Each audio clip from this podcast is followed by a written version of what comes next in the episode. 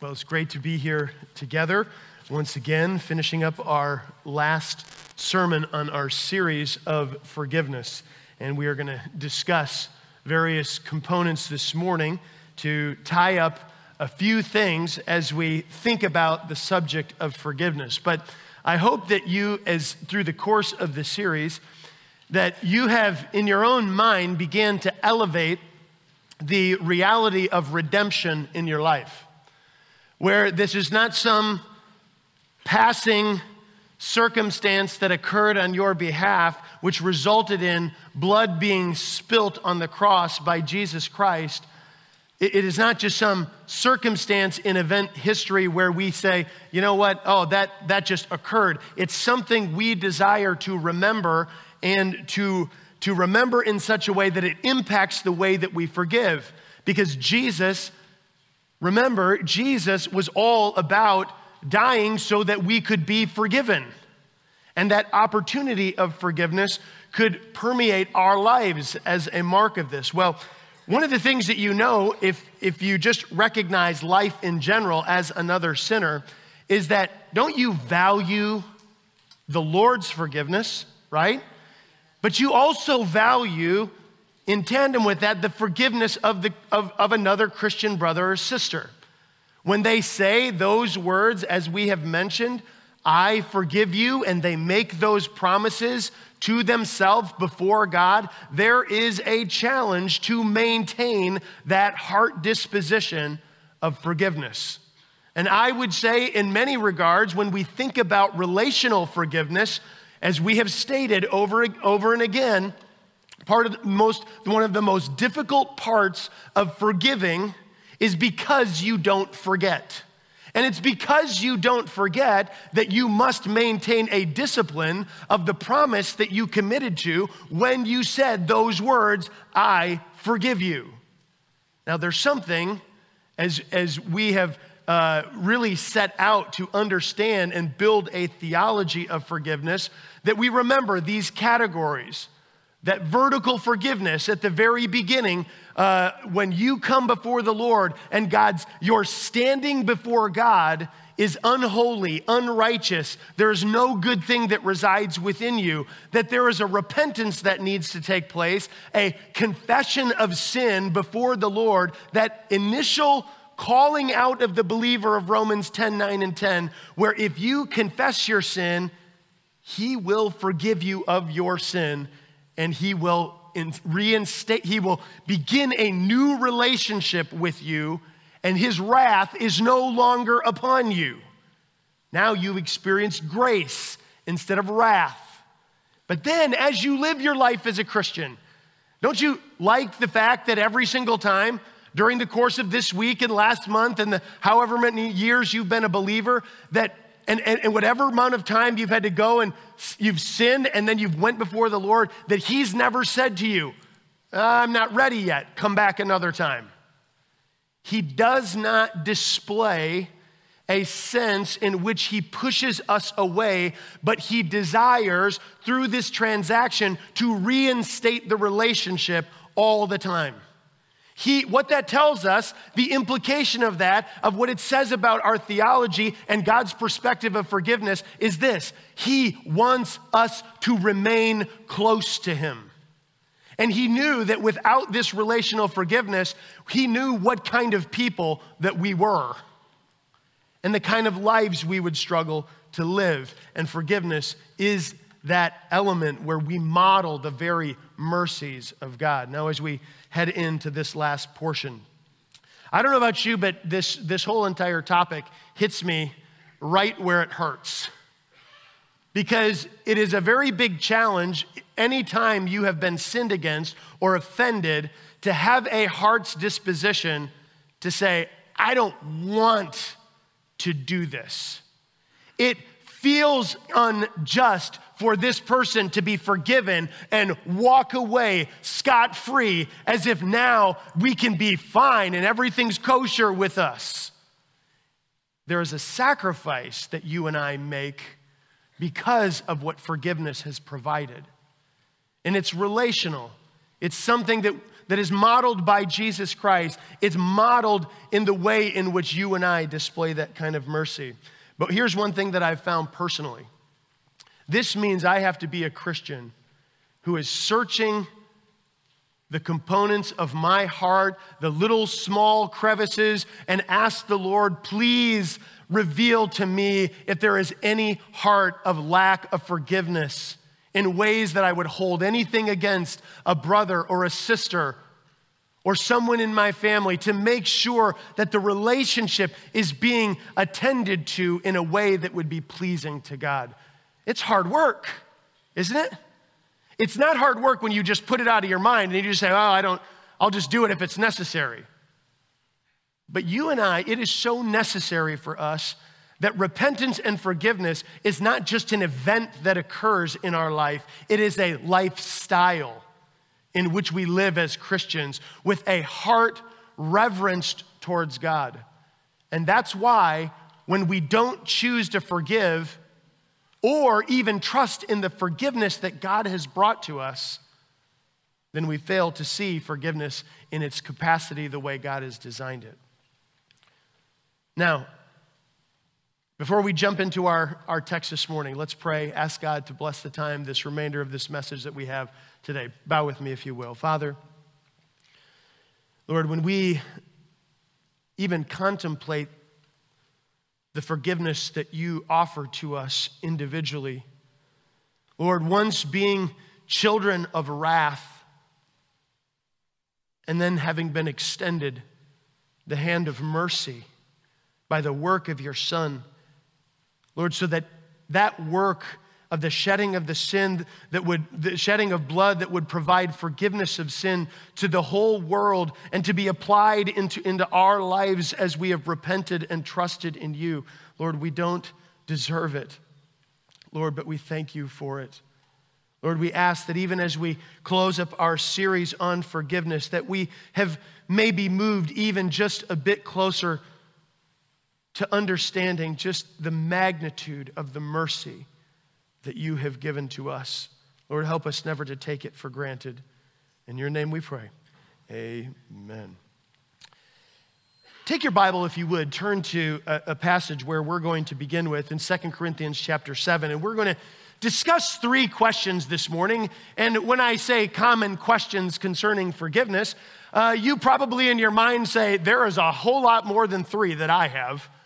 And so in the course of our development of our, of our theology of forgiveness, I'm not so foolish to, to under, not to understand that there are many more questions that are connected to this.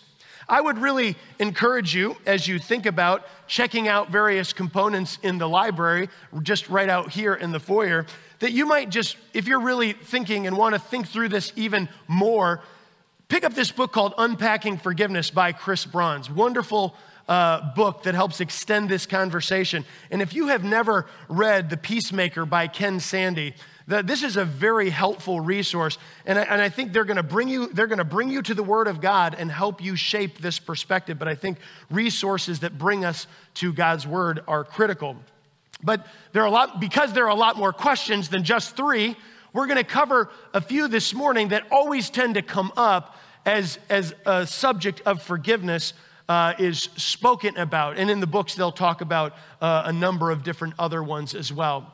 But one of the first ones uh, that does come up, uh, and I mentioned this uh, as we're remembering our definition of forgiveness. Remember this, forgiveness is the act of pardoning sin with a heart of mercy for the sake of restoration in order to glorify God by how? By putting his mercy on display. Let me just pause there for a moment and just ask you a simple question. Are you committed to growing as a merciful person? Not only in forgiveness, but also in your forbearance. Does everyone around you, their, their preferences, irritate your soul to such a degree that you have a hard time living in and around people that God has come to save? Believers, we must grow in this kind of merciful display. But we've been working with this definition. Now, the question, one of the questions that comes up, because you'll notice this as you look at forgiveness and repentance, is that repentance and forgiveness are like two sides of the same coin. Okay, they're not, they are distinct things, but yet they are one thing, and they often go hand in hand. When you pardon sin, because when God pardons your sin, because you repent, you become forgiven. Same happens relationally. But then another, this question comes up that people will often ask, but how do I know that they're genuine about what they say that they committed to do for me? And, and it comes out in this kind of way where people will say this comment, I forgive you, but I don't trust you. And so when we think about this, this, is, this intersects with this reality in Second Corinthians seven, because we ask the question, if somebody is genuinely forgiven, then what will be the fruits of that genuine repentance? And Second Corinthians seven, notice this, in Second Corinthians seven, Paul gives us this statement about this idea of genuine repentance that is honest, that is sincere. In verse ten, follow with me, he says, for godly grief Produce, produces a repentance that leads to salvation without regret, whereas worldly grief produces death. For see what earnestness this godly grief has produced in you, but also what eagerness to clear yourselves, what indignation, what fear, what longing, what zeal, what punishment. At every point you have proved yourself innocent in the matter. Now notice in Second Corinthians seven, verse ten, he gives a list of things that you and I ought to look for when there is genuine repentance and genuine forgiveness. Because here, here's how it often happens in the life of relationships with people. And we're thinking primarily horizontal relationships right now. Because we know that God has forgiven us, but at times we break our relationships because of sin and offenses that have occurred. And this question always comes, and we'll say, well, but I don't see as much change as, as I want to see, and because of that, I don't know how much grace or mercy to extend, as if that are mutually exclusive. As if I wait and withhold mercy to the degree in which someone grows, and then I give them little breadcrumbs of mercy. Could you imagine what that would be like if God only gave us just a little bit of his mercy and then waited for us to do it right and then would prompt us with a little bit more? See, mercy is the willing, is, is the heart attitude that then allows for the reinstatement of that relationship, what we describe as reconciliation, restoration that occurs. Well, what am I looking for when, when genuine repentance and forgiveness has occurred? Notice in the text, he says, there's two different kinds of sorrow. Now remember we said when we, that sorry, just saying I'm sorry for things is just not gonna cut it. I had given you an illustration of my children standing there when another one would come and say, well, I'm sorry. And the other one would fold their hands and say, for what? I need it, I need it, you to, you know, be clear. Sorry alone was not the goal. It was to say, I'm sorry for violating this, and I need you to forgive me for what I have done against you.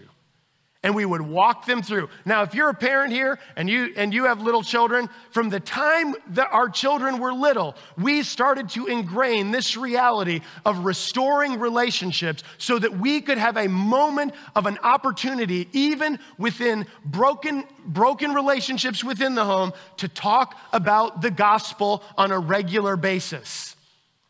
I don't for one minute think that somehow my three-year-old uh, was sitting there and pondering this theological depth going, yes, Dad, I get it all.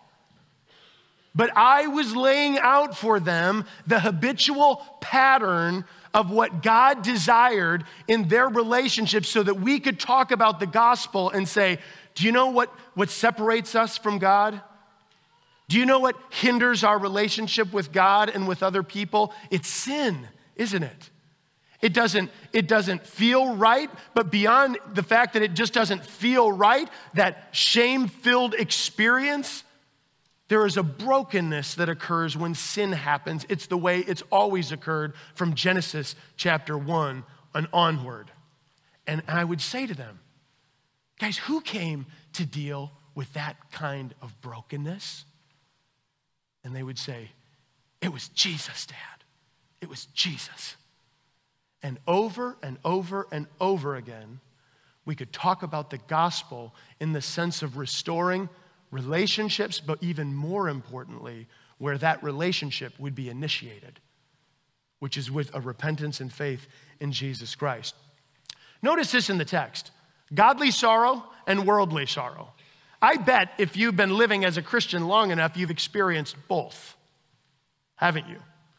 There is a sense in which when we think about worldly sorrow and sorrow saying that it's not going to cut it, meaning sorry, being sorrowful alone and have a feeling of disposition and shame alone does not lead a person towards a genuine repentance.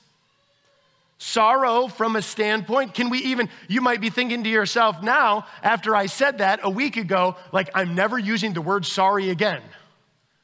No, you can use the word sorry, but it often, remember, in our day-to-day activity, it often comes out in accidental moments. If I'm rushing off and you just poured yourself a nice tall glass of milk and I'm getting all my things ready and I walk by you and I bump it with my elbow and milk splats all over the floor, and then I look at you and say, I gotta go to a meeting. I'm sorry. Like, there is an accidental sorrow there. I'm saying, I didn't intend this, and it wasn't sin, and I'm really sorry that I've left you with a mess, and so that you can understand my heart disposition wasn't like, I lined up my elbow on your milk glass as I walked by and thought, this is gonna be interesting. Boom. Sorry, gotta go. Have fun with that. See, accidental sorry can be used, but understand even that sorry accidentally, re, accidentally uh, on accidental issues reveals a heart disposition because you didn't intend to do that.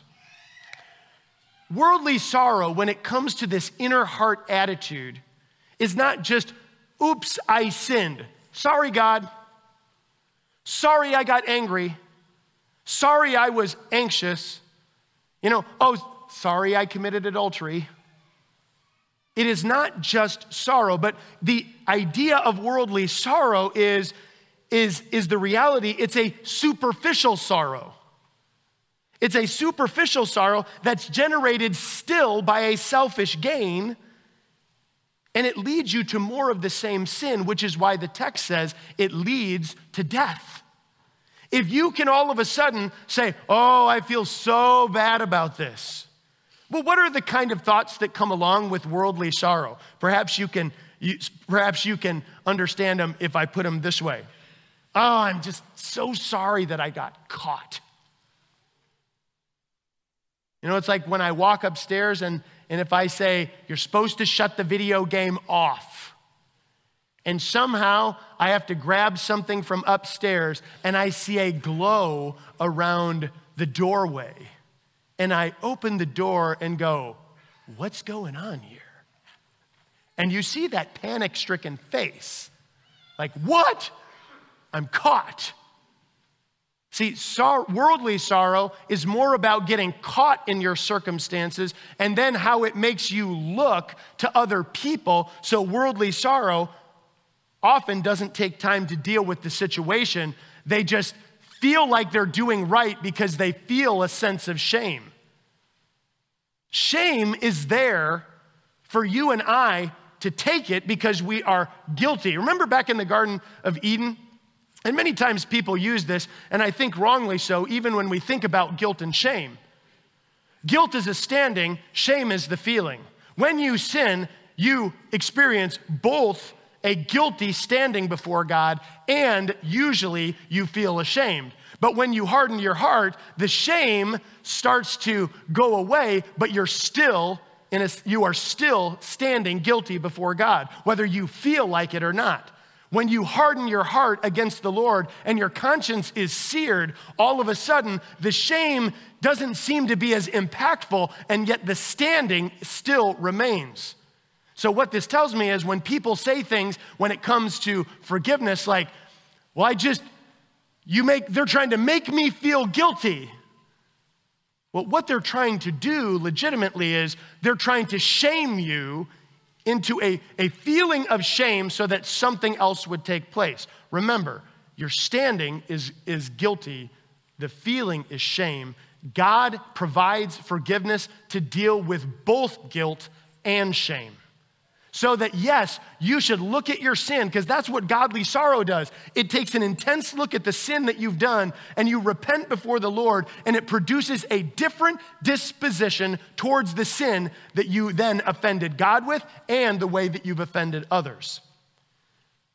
Perhaps your sorrow is worldly sorrow if your sorrow, if your sorrow that you're experiencing is simply because you just disappointed your own personal expectations. Have you ever heard anybody say something like this? I'm just so upset at me. I'm just angry at me. It's, it's not you. It's like, I know better than that.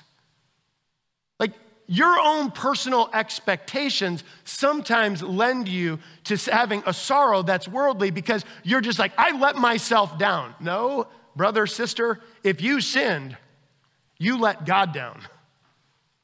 You sinned against his holy nature. It's not against you or yourself in which you've sinned. It's before the gaze of a holy God that you then must go back and make it right.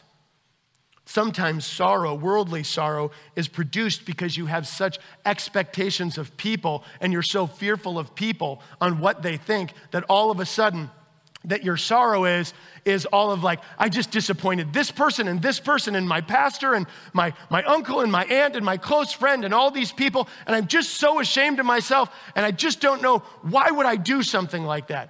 Those sorrow, the sorrow that produces a, a sense that, that it comes from these personal expectations or the fear of other people is worldly sorrow. Because you're not saying this. You're not saying, God, I'm so ashamed that you provided salvation for me, and I just took it for granted. I just sinned in a way, in, in a way that I was honestly doing what Paul often says, I would sin so that grace would abound. And I just played so flippantly with my sin. And, and, and when you're When you're right before God and you desire this sincere, deep relationship, a worldly sorrow is only going to lead you to further practices of sin. We must get beyond that to a godly sorrow. Well, what is that? Well, it's a sorrow, it is a sincere sorrow that is generated by a desire to love God and to change, uh, leading to a change of heart for God's glory. Okay, over against a superficial sorrow, then there is this sincere sorrow. The sincere sorrow says, I hate my sin. And I hate when I, I sin against a holy God when he has done such wonderful things for me. This spiritual sorrow is this inner heartbrokenness that led you to repentance in the, to, to God the Father. Now, out of that is generated these incredible fruits, which is what we often look for. Did you notice these fruits? There's seven of them in the passage. And I would love to park on each one of them very long, but we would be here a very long time. So I'm not going to do it, but here's what I want to do. I want to explain them just briefly to you because we're looking for these when there is genuine repentance and sorrow and when there is a heart readiness to forgiveness. Notice this, fruit number one. There is an earnestness. This word has the idea of to make haste. There is an attitude that, that a genuine godly sorrow and a genuinely repentant spirit who has been forgiven now views whatever sinful offense and sinful disposition someone has had, and now they do something different. Instead of prolonging the impact of waiting to deal with their sin, they make haste to the throne of grace and mercy. Have you noticed this about your, yourself? Because I noticed it about myself. Is that there are moments in my, the course of my life where I know that I was wrong. I know that I had sinned. I knew that my, I needed to go before the throne of grace and mercy, and I need to reconcile my relationship with God because I had done something wrong. And yet there's part of me, because of God's holy nature, that I almost am tempted to believe that I just shouldn't go right now. I should clean up my act a little bit so that when I go, I feel like I at least have some reason, like, I can be here. I, I, I've spent more time cleaning myself up. When sin occurs and makes a mess, the first place you go is the throne of grace. And this Father of mercies and the God of all comfort can comfort your soul, and he can reinstate that relationship when you repent of your sin. And there, and, and can I just tell you, make haste to the throne of grace. That is what Hebrews ten is saying. Since we can be confident in the sacrifice of Jesus Christ, let us go boldly before the throne of God. We must do that, make haste there. But it doesn't just stop there. There is an eagerness that is now, now you notice it in the text, the eagerness is connected with to clear yourself. This is talking about the depth of your confession. You are so godly in your sorrow and so deep in your repentance that you are not willing to leave anything out. This is real heart-centered repentance. This is fascinating to me because it goes so far beyond just behavioristic things that we say. Forgive me for anger, forgive me for worry. Yeah, we want those, remember? We ask for those, but it goes much deeper because that fruit came from a root. This eagerness now to clear yourself, even in offenses before God and others, is now you say, you know what, what is it? Please help me. Remember everything that I've done to sin against you because I don't want this to be broken. I don't want any facet of the relationship to be hindered. Here's partly how this eagerness works out. And I will, and I perhaps have mentioned this before, but at the end of a moment where I've sinned against someone, and all of a sudden I say, here's what I know that I've done. Here's the offense that I've committed. Here's the violation before God. Here's what I was doing. Here's why I was doing it. And yet I was sinning so fast. I don't perhaps remember all the sin that was associated with the offense. And I'll say, will you forgive me? And, they'll, and usually the answer to that almost all the time is yes. And then I say this, is there anything else that perhaps I have missed that you could help enlighten my soul in a way that I would be eager and quick to make reconciliation with us because I was sinning so quickly and I was losing my, my, my Christian disposition for the sake of my sin that I bet I probably missed some, some things. There's a humility that has to be involved with an eagerness to, to clear yourself because you want, now why would you do that? Because you want to leave nothing that is going to hinder that relationship. That's why dishonesty and distrust of a person who's broken something in a relationship hurts so much. But when they are forgiven and they've genuinely repented, that attitude, that Christian work, that Christian idea of eagerness now comes into play. Is an eagerness to clear yourself. Whatever I've done, please let me know.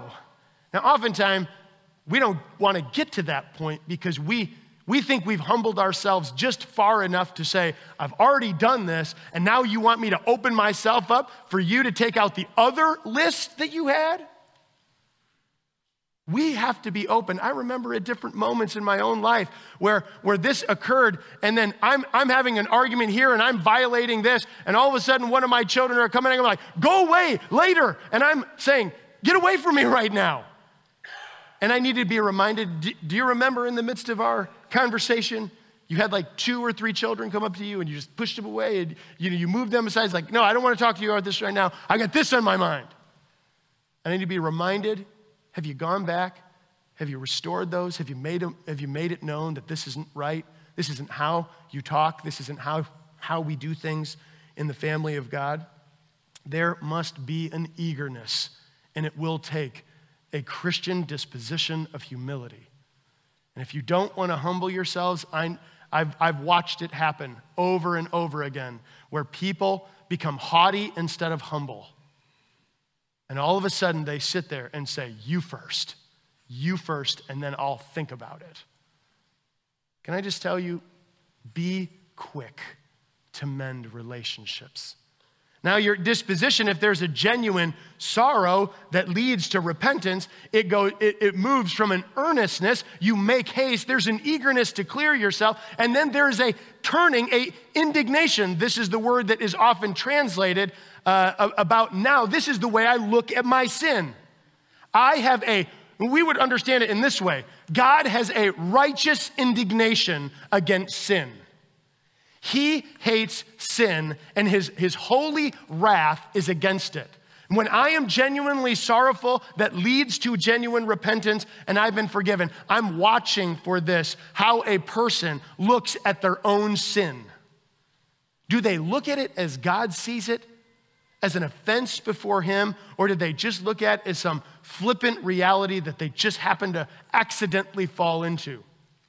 A genuine person A genuine person looks at their sin and says, I hate my sin. They do what First Timothy, where Paul says, I am the chiefest of sinners. The way that they look at themselves and the way that they look at their sin, they have a righteous indignation. And now they used to look at it. Do you notice this change? Even from when you were, were, were made right before God through your initial judicial forgiveness. You don't look at your sin anymore the same way, do you? You used to look at it as an unbeliever, and you, and you thought about partying and going out and doing all the things that the world used to do, and you looked at it, and you would say this. You hear world uh, unbelieving people say it all the time. Oh, it's gonna be fun. We're gonna have so much, we're gonna have such a good time. We're gonna make so many good memories. But now you look at that same way that you looked at that sin, and now you go, what was I thinking? That's gross. It's grotesque in the eyes of the Lord. There is a righteous indignation where you are even frustrated that at one moment in your life that you would have been okay with that. There's a righteous indignation, and that is a fruit of genuine repentance uh, and, and a standing of forgiveness. There's a disposition of fearing God. When you, when you don't look at your sin the way God does, it doesn't cause you to, to revere God. Or to, in a sense, the fear here is reverence.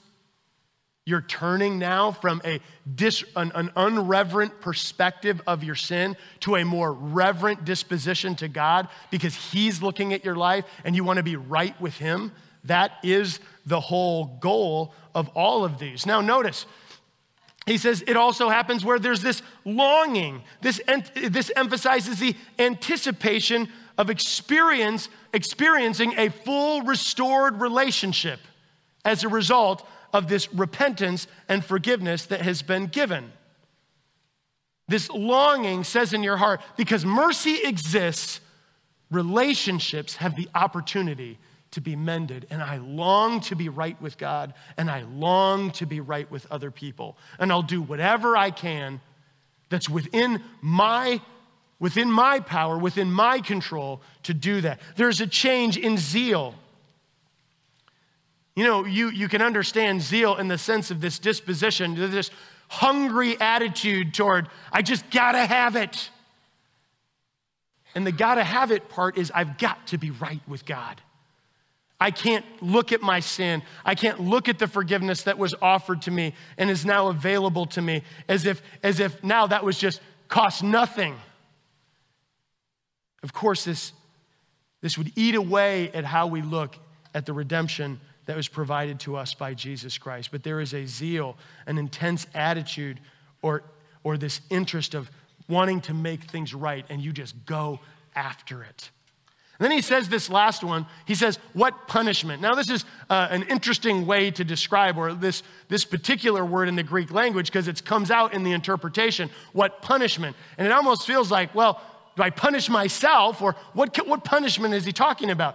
Now, what he's trying to describe in, in, in the language is, in all interpretations are trying to convey, is this idea of justice. Okay, this idea of perspective. I, I want to see justice done, no matter what it is, and let me put it this way, no matter what consequences I have to experience, justice must be done because it's right before God. I have a zeal and a reverence to what is just and holy.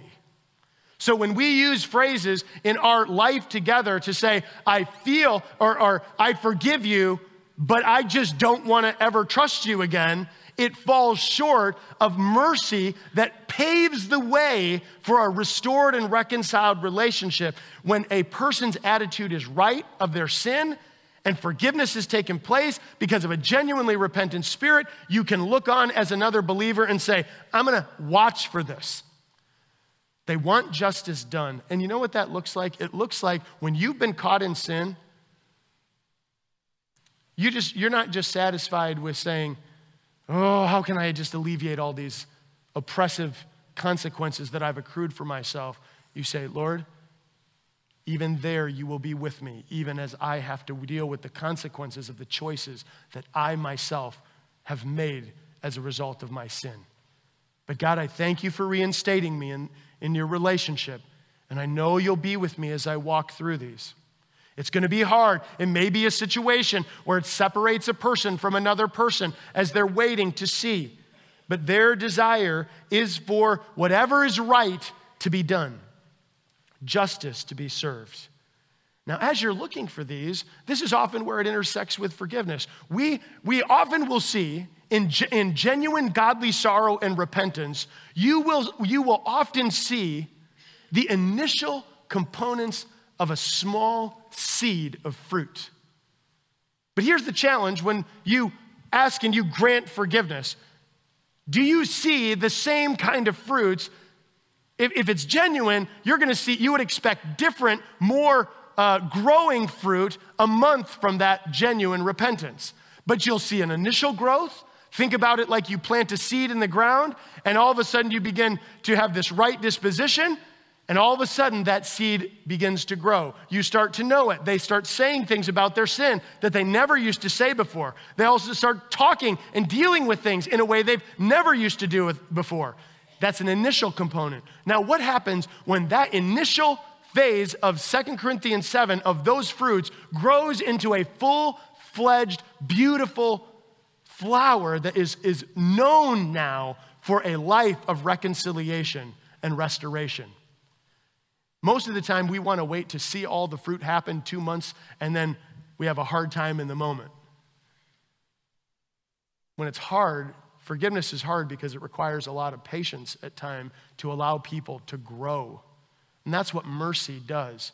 Mercy acts in some sense of this, this heart disposition of fertilizer to the soul of that person. Like, they're gonna let me grow. They're not gonna think every single time that they see me doing this or struggling with this, that I've ran back to the deepest depths of my sin. They're gonna help me along, and they're gonna be patient with me, and they're gonna watch me grow. Christian brothers and sisters, be patient. Even after you grant forgiveness, guess what? That genuine repentant spirit is going to take time to grow in sanctification. They were once entrenched with their sin. Yes, there's going to be moments where you hear different things, and then they're going to catch themselves like, oh, okay, I, I shouldn't say it that way. Okay, how would you say it then? Here's how I would say it biblically. And allow that grace and patience to permeate your life so that you can help them grow instead of becoming a hindrance to their walk with God. See, look for fruit. And I, you know, we say this in the sense, be, be, I have to say this in some sense because so many people come to a church and they just say, I don't want to go to church because all those people are judgy. They just judge people. Here's the problem. He says to judge one another. He says to examine fruit, and that's what judging is for the believer. It is judging the fruit. I don't know about you, but when I go to the grocery store and I go into the food aisle and I go to get some, some fruit, I don't just pick whatever's available. Like, I'm that annoying person that's standing there that you're standing behind going, are they gonna pick something? I'm, I'm looking, examining, and experiencing. I'm saying, no, this is good. Genuine believers do look for genuine fruit. We're supposed to. And that fruit of genuine forgiveness really helps us, because as we forgive, what we're allowing then is the patience and grace and mercy to allow these fruits of genuine repentance to grow. And we're willing to talk about it. We're willing to be open about it. We're willing to have a zeal over it. We're willing to have an eagerness to clear ourselves wherever I would get entrenched in any kind of sin again. This becomes really important. Now here's another question as we think about it. Look for fruits, not only look for fruits of repentance, because that becomes critical. You don't want to be fooled that somebody is really offering you, you a worldly sorrow versus a godly sorrow. So one of the things I would say to you is look for the fruit and be patient enough to wait to see the fruit occur. And when you do that, you're, you're displaying mercy in a way that allows that person to grow in their walk with God and their relationship with you as well. Here's another question. This is a big one. What do I do if someone is hesitant or resistant to ask for forgiveness? And another way of stating this is, what do you do if, if forgiveness is a transaction and you only hold one side of the transaction and you go to the bank and the bank is closed and you can't make the deposit? This is a common question when it comes to forgiveness. Then what do I do if they are hesitant or resistant to ask forgiveness? Let me add another one that complicates the matter even worse, which I've, which I've dealt with before as well. What do you do if the person in whom the offense or the offender took place is now dead, and that transaction cannot be made because they have passed from this earth and all the sin that they had done to you can no longer be reconciled in relationship before you? Then what do we do? Well, turn to Romans chapter twelve for a moment. We touched on this verse just briefly last week, but Romans chapter twelve, starting in verse fourteen, uh, we see a, a very helpful passage in Romans, in Romans twelve. And, and, and notice what he says in, in this particular verse, starting in verse fourteen. Bless those who persecute you. Bless and do not curse them. Rejoice with those who rejoice and weep with those who weep. Live in harmony with one another. Do not be haughty, but associate with the lowly. Never be wise in your own sight.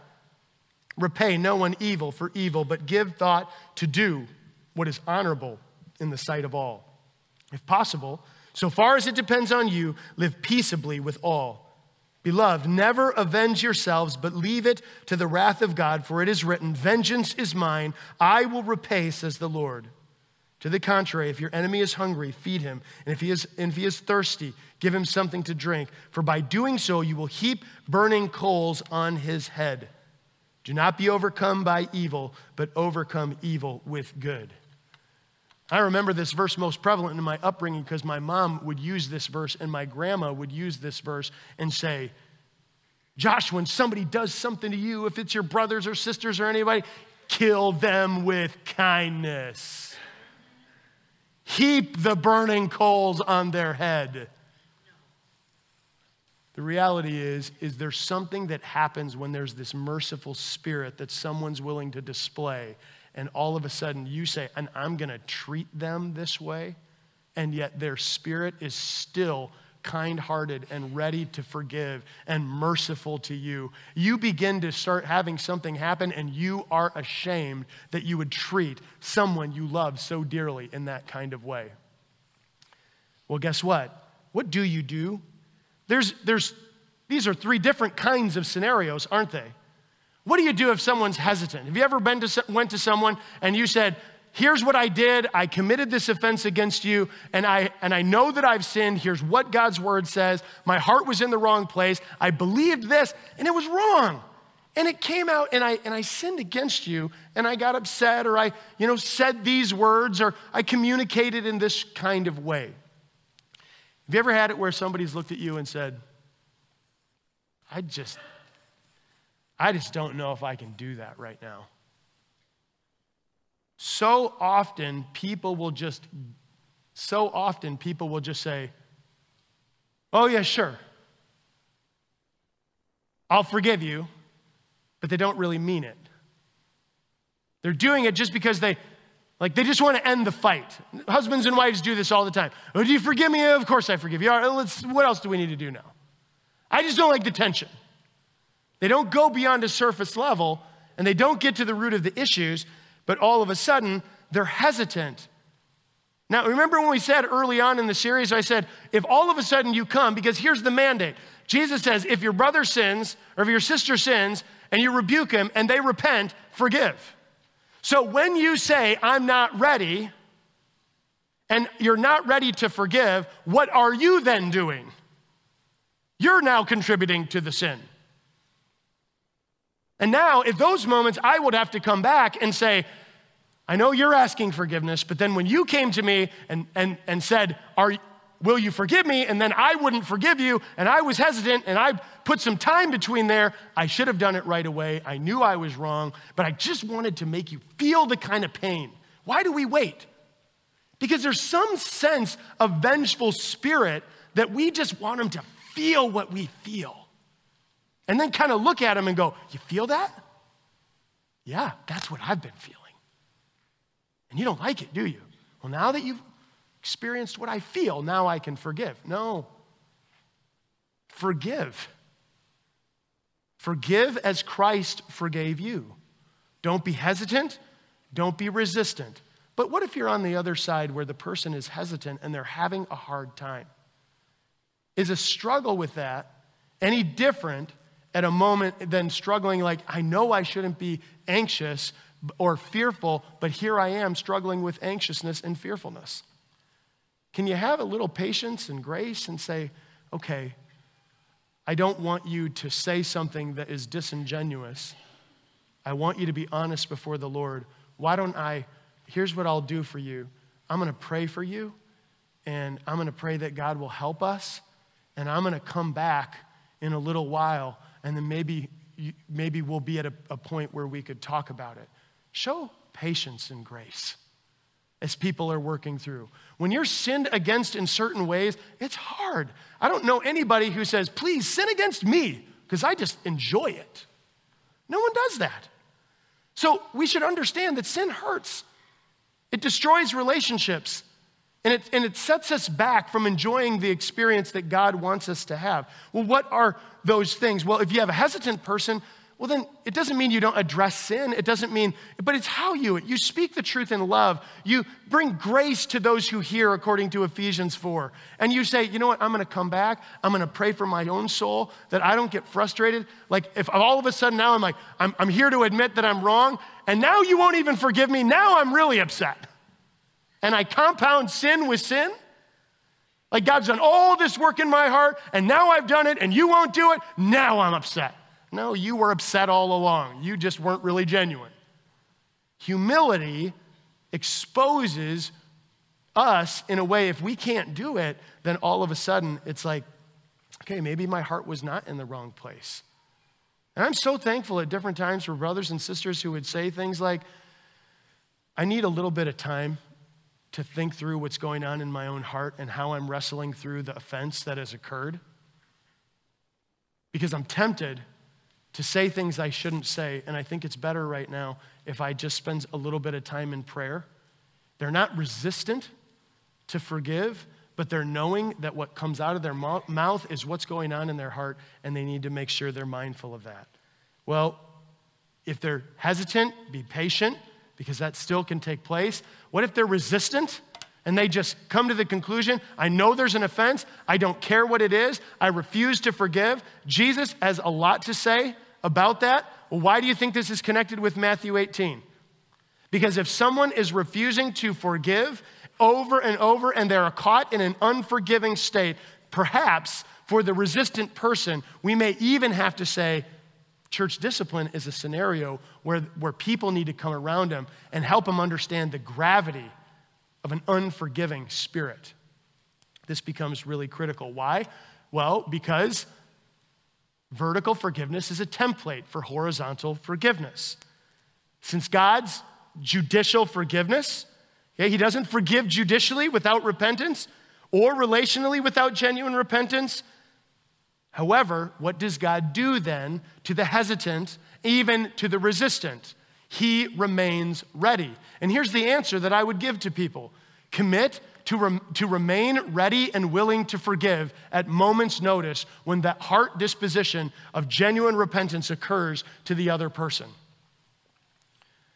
I can remember a situation where all of a sudden the offender was dead, and the person's response to me was, am I just now forever in a spot where I'm in a wrong relationship with God and a wrong, because I'm in a wrong, uh, I have I have unforgiven sin between uh, this person, and now I'm just destitute for a bad, bad relationships for the rest of my life? And to be able to share with her, are you ready? Can you be ready to forgive? If they were able to stand here right now, isn't that all that God asks you to do? Is to be at peace as far as it depends upon you, which means you have a ready heart attitude to forgive and would do so at a moment's notice because you know that's what God would say to do. Well, what does it look like to maintain uh, a, a ready heart? Well, one, it, it looks like, according to Romans fourteen, you resolve not to be revengeful. You resolve not to be revengeful. This is really hard because we just, in our own heart, we struggle with being like, I just want you to experience something bad as a result of what you've done to me. We resolve not to be revengeful people. What do we do then? Well, we leave. Here's the second thing. You leave room for the wrath of God. Is God not the most just person ever?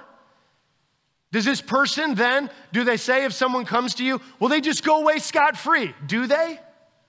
Or will they one day stand before the righteous judge of heaven and will have to give an account of all that they have done? Romans twelve nine, even as you, as you think about this, he says, let love be genuine. You still show love. You still show a loving disposition. How does that come out in Romans fourteen? Bless those who persecute you. Bless and do not curse them. There is even a sense of personal activity between you and that person where you're not gonna say, I'm gonna go out that door because they're going out that door. You don't see them coming. You say, you know what? I'm gonna say hello to them, and I'm gonna love on them, and I'm gonna be kind as I'm waiting and having a ready, committed heart to forgive at the moment's notice. Why is this so critical? Because if you don't commit to having, a, having your heart remain ready and willing, let me just tell you, you will be poisoned by bitterness. You will be poisoned by bitterness.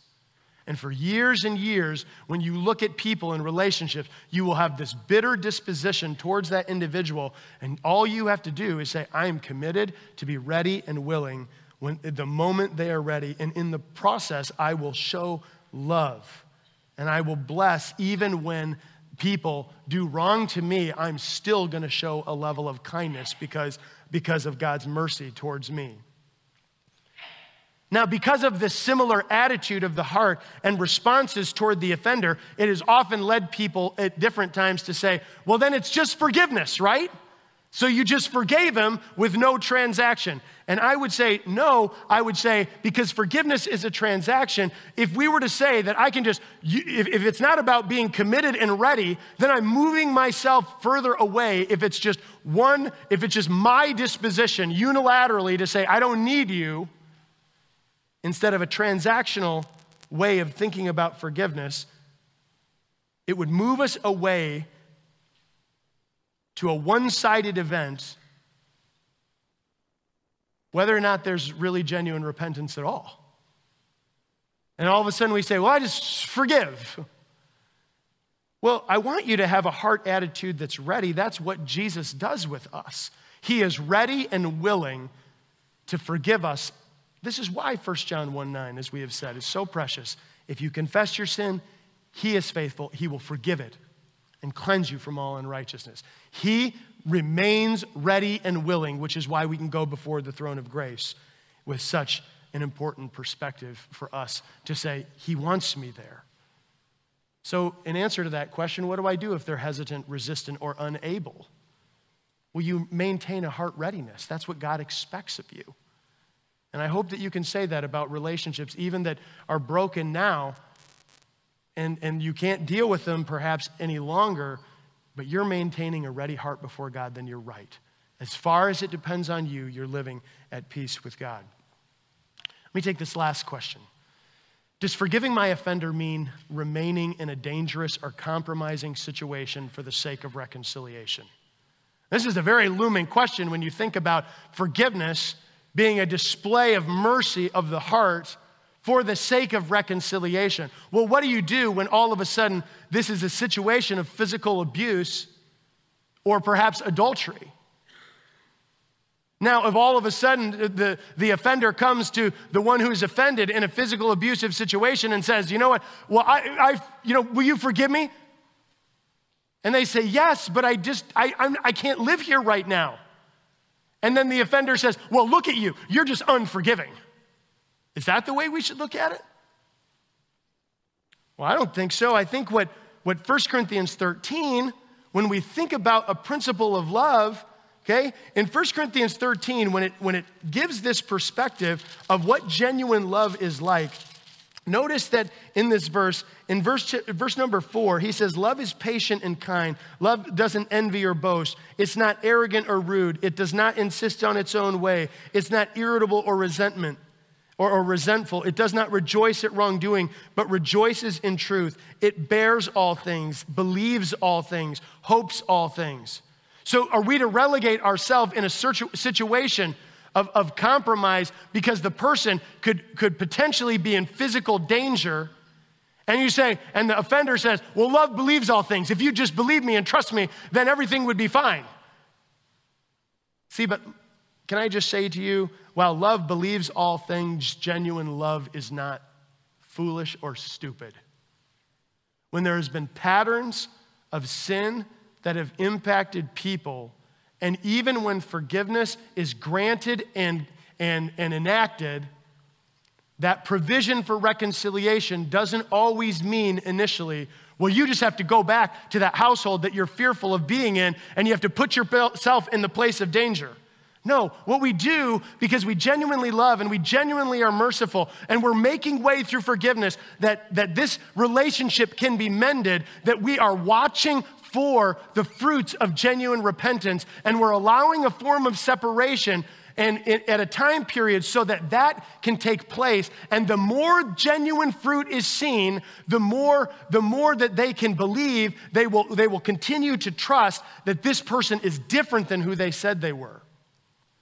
So we have to be mindful because some people are given advice at various components when it comes to abusive situations or even adultery or other cer- certain forms of sin and say things like to a woman, well, you know, if you'd really be submissive, then this probably wouldn't have happened. Could you imagine hearing those words from someone in the Christian community?